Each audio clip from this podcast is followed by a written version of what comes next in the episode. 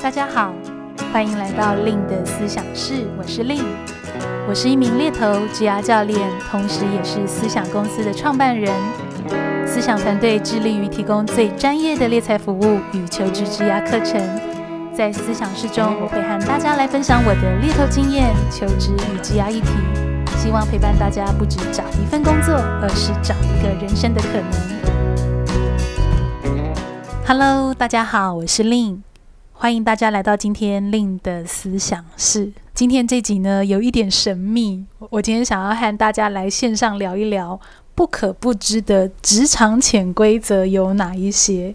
那不晓得听友们在听到“职场潜规则”这五个字，你会想到什么呢？那我想，好像听到这五个字，大部分人会有的直觉，都会觉得好像是很暗黑的，就是诶。我们必须要去掌握这个潜规则，才可能让我们的职场生活更加的一个顺畅。这样子，那这也让我想到，我还是职场小白的时候，就是我才刚毕业，然后进入职场的时候，当时真的也会是有那种好傻好天真的时刻，就是诶，站在我现在已经有一些职涯经验，然后再回顾我当时，比如说说过的话，怎么去看一些事情，怎么样子去做反应，真的会有一种说啊，如果当初知道。那应该可以避免掉什么样什么样的一个事情，所以我想，其实职场潜规则呢，对于职场人来说呢，我认为它好像也会是一个社会化的过程。就是其实当我们从学校进入到职场，职场所讲究更多的呢，会是在所谓人际互动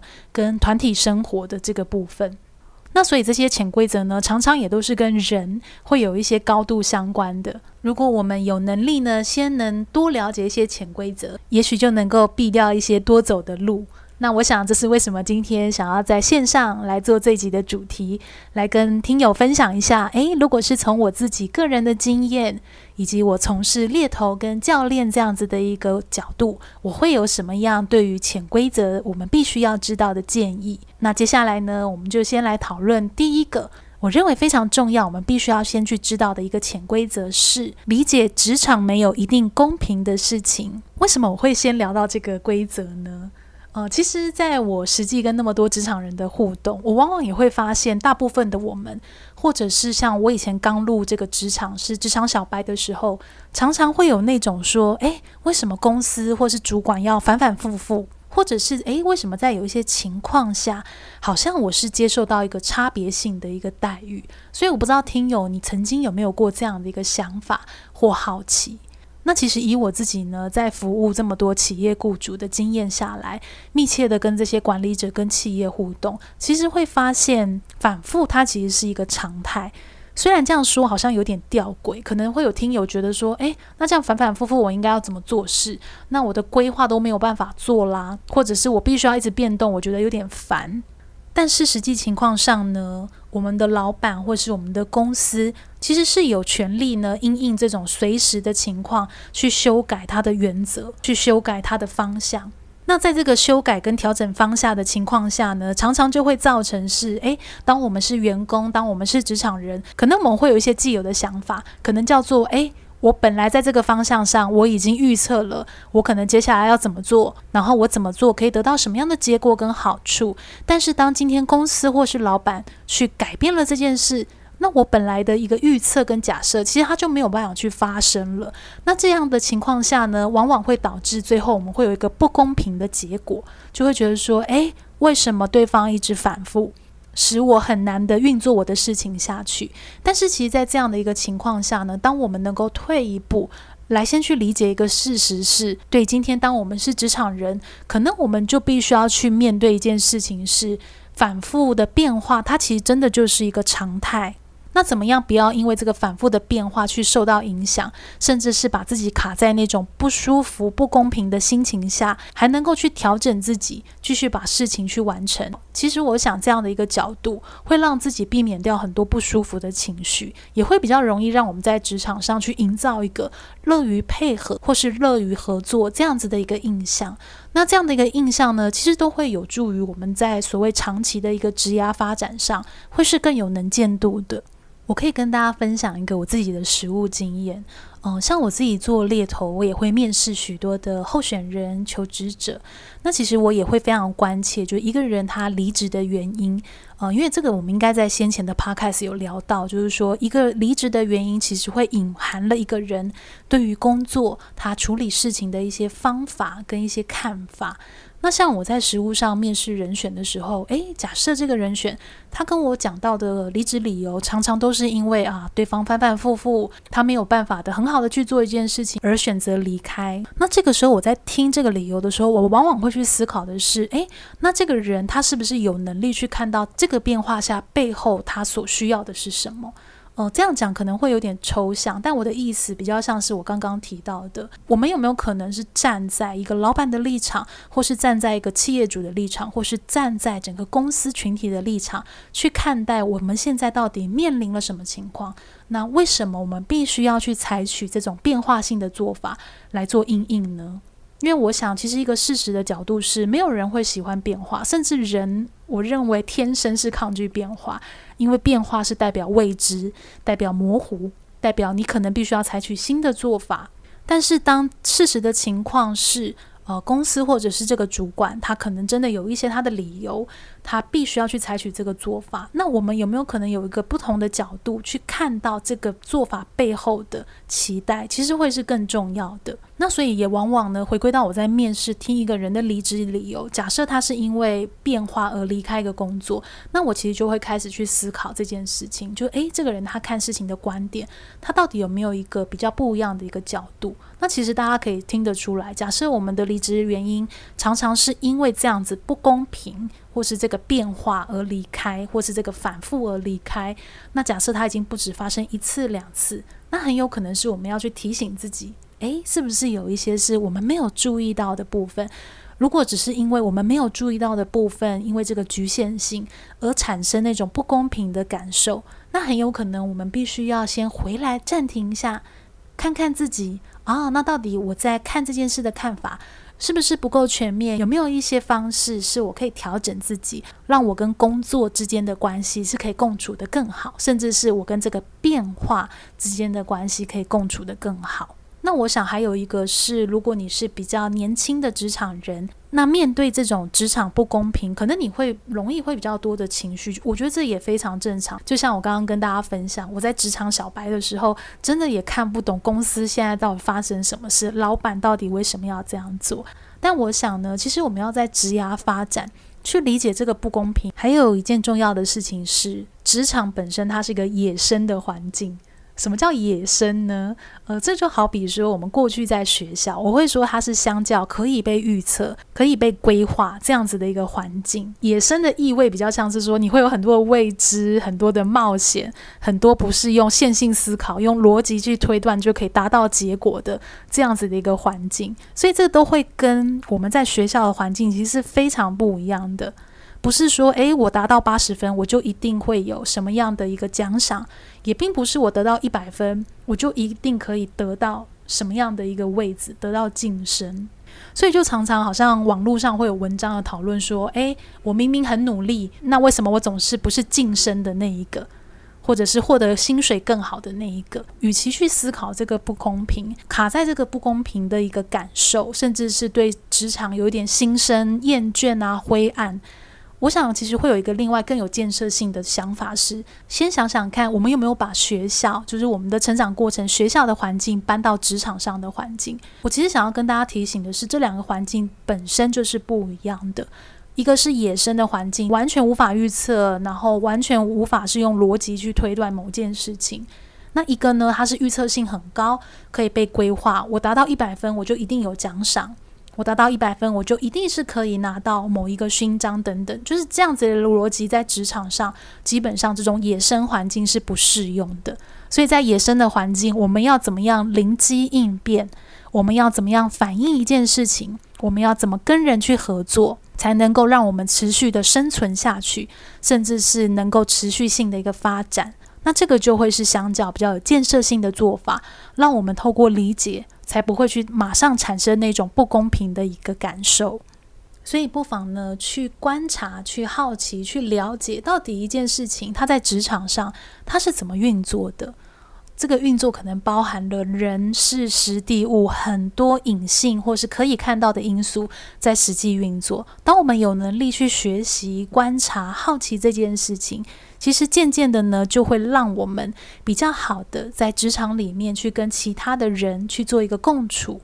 也比较不会去造成好像别人会容易对我们有一种愤愤不平这样子的一个印象。其实这样的印象呢，它长期下来，可能你会容易被贴上一个啊，你的思考是比较负面这样子的一个标签。那我想这个对我们自己的个人发展，它也真的不一定是比较好的一个做法。再来呢，要知道的潜规则二是，说一句话前先想想连带关系。嗯，讲到这个规则啊，我就想到一个比喻，我不知道大家有没有听过。就之前有人比喻，就是说，诶，如果你没有吃过西瓜，别人跟你说啊，好香啊，好甜，你可能就是啊。大概比较像是那个理智上、脑袋上的知道，就是透过你的想象去知道，就哦，甜应该是那种感觉，或是这种感觉。所以这个例子呢，比较像是说，你没有实际吃过西瓜，你是永远不可能去体会到别人在说的甜呐、别人在说的好吃，到底实际上是什么滋味。那为什么我想要举这个例子呢？嗯，因为其实站在职场上啊，我想大家都有那种时刻，我不知道你有没有那种时刻是，诶，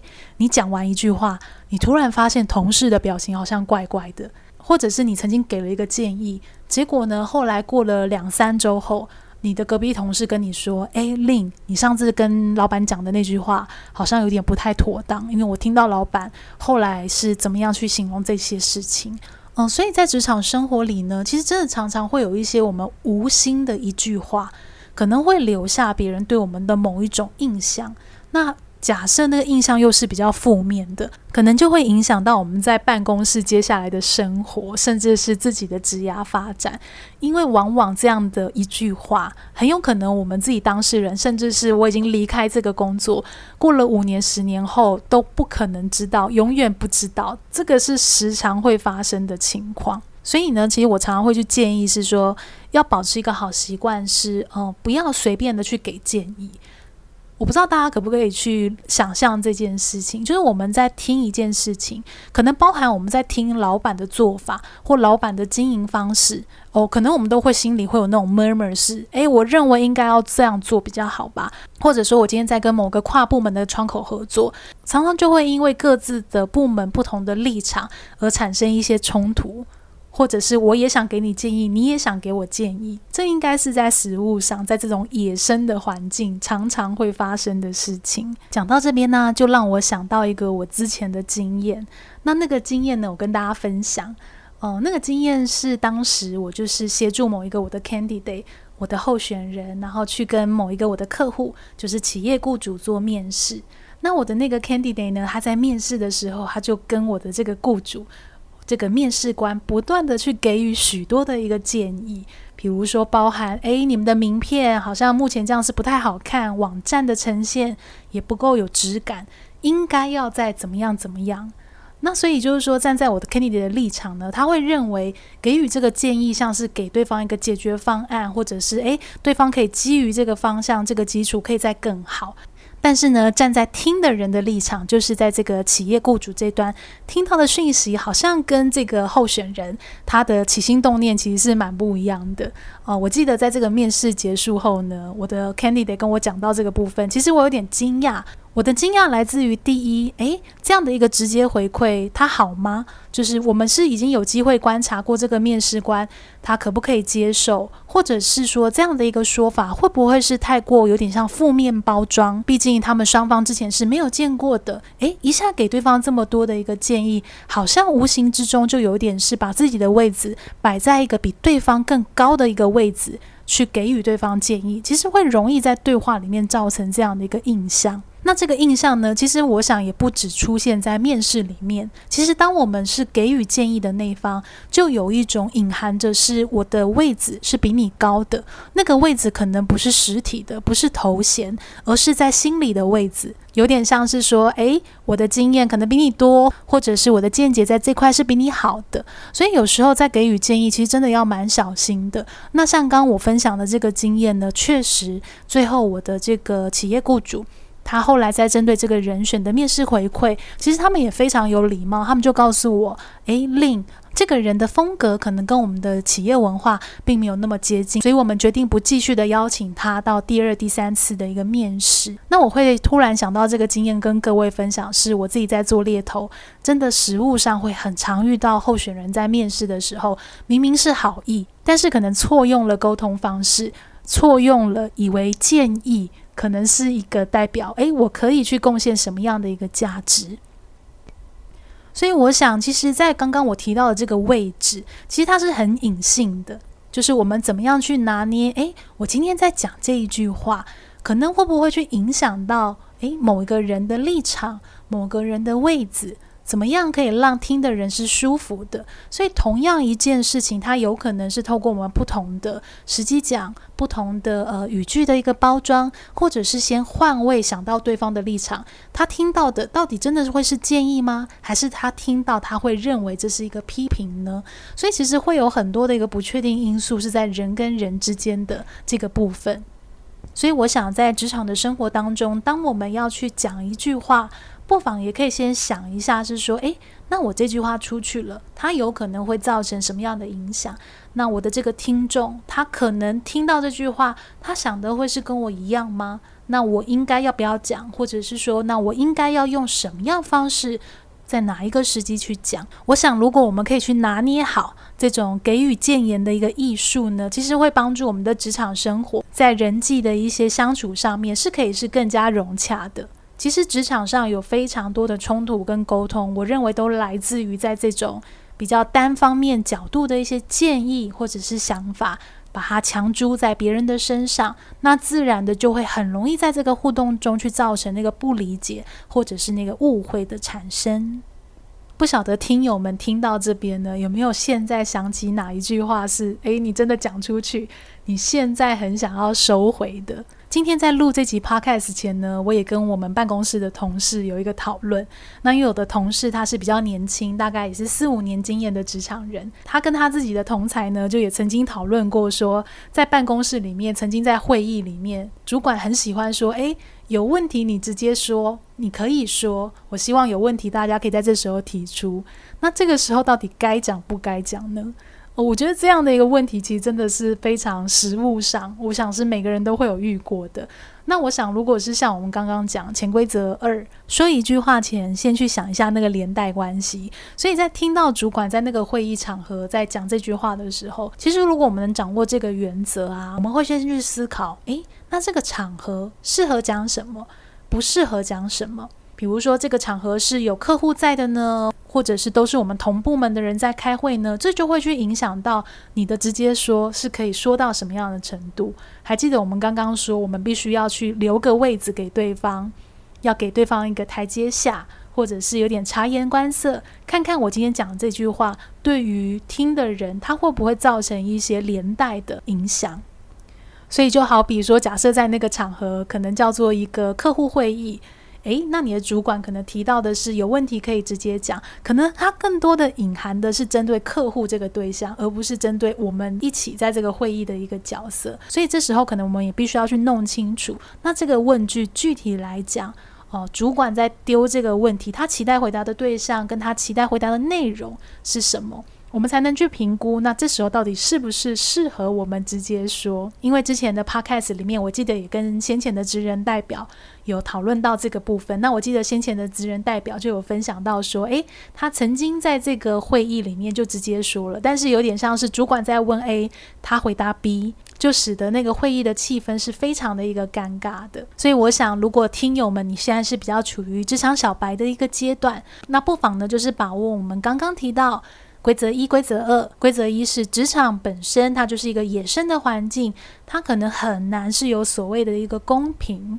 它会需要我们调试自己的心态，以不同的方式去做一个阴影。第二个规则是掌握说一句话前先停一下，先想想这句话丢出去后，它会所造成的一些连锁反应、连带关系会是什么，再去决定你要不要说这句话。那今天我们在线上聊的时间也差不多喽。其实我还有另外准备两个潜规则想要跟大家分享，但因为今天时间的关系，就来不及分享。也许我就把它放在我们之后 podcast 的一个主题，再继续跟大家来讨论这个议题。那今天做这集主题呢，我也特别好奇听友们，你曾经有没有遇过哪一些情况，哪一些潜规则是你听说你不确定，或者是你实际遇到的一个状况，后来想想不确定是不是该怎么处理？我也很好奇大家有没有这样的一个经验。那在这期 podcast 的一个播出呢，我也会在我的 IG 开一个限时动态的一个小盒子，想要听听大家的一个看法。所以如果你对于这个议题很有兴趣的听友呢，也可以移动到我的 IG，在我的限动里面呢，留下一些你的一个想法跟好奇。那也许呢，我也会收集一下大家的一个素材，在那边跟大家互动，或者是放到我们之后 podcast 一个集数来跟大家做一个讨论。最后呢，也想要跟大家预告一下我接下来的一些公开课程。八月二十八跟八月二十九分别六日两天，会有我们线上的两天工作坊，会是以盖洛普优势为主题，结合职涯的一个议题所导引的一个工作坊。那这个工作坊会由我亲自带领，所以呢，如果你是疫情过后，你想要给自己一个深度认识、盘点自己的机会，甚至因应明年更好的策略性转职，你想要先储备自己，都很欢迎呢。你可以把握这个线上的一个工作坊，或者是呢，你目前已经有一些急迫的转职需求，又或者你正在面临求职这样的一个情境，也不妨呢，可以参考我跟好好在今年度合作的一堂线上课程，叫做《资深猎头履历面试求职全攻略》。那这堂课程呢，就会去涵盖到我们在求职应该要怎么样以一个策略的一个角度出发，帮助我们去拿下 offer 的一个几率。那就期待跟大家在之后的学习场合相见喽。如果你喜欢我们今天 podcast 的内容主题，别忘了在 Apple Podcast 给我五颗星的好评，并留下你的回馈。又或者是呢，你可以追踪我的 Facebook、IG、部落格，搜寻猎头的日常，就可以找到我喽。那我们下期再见，拜拜。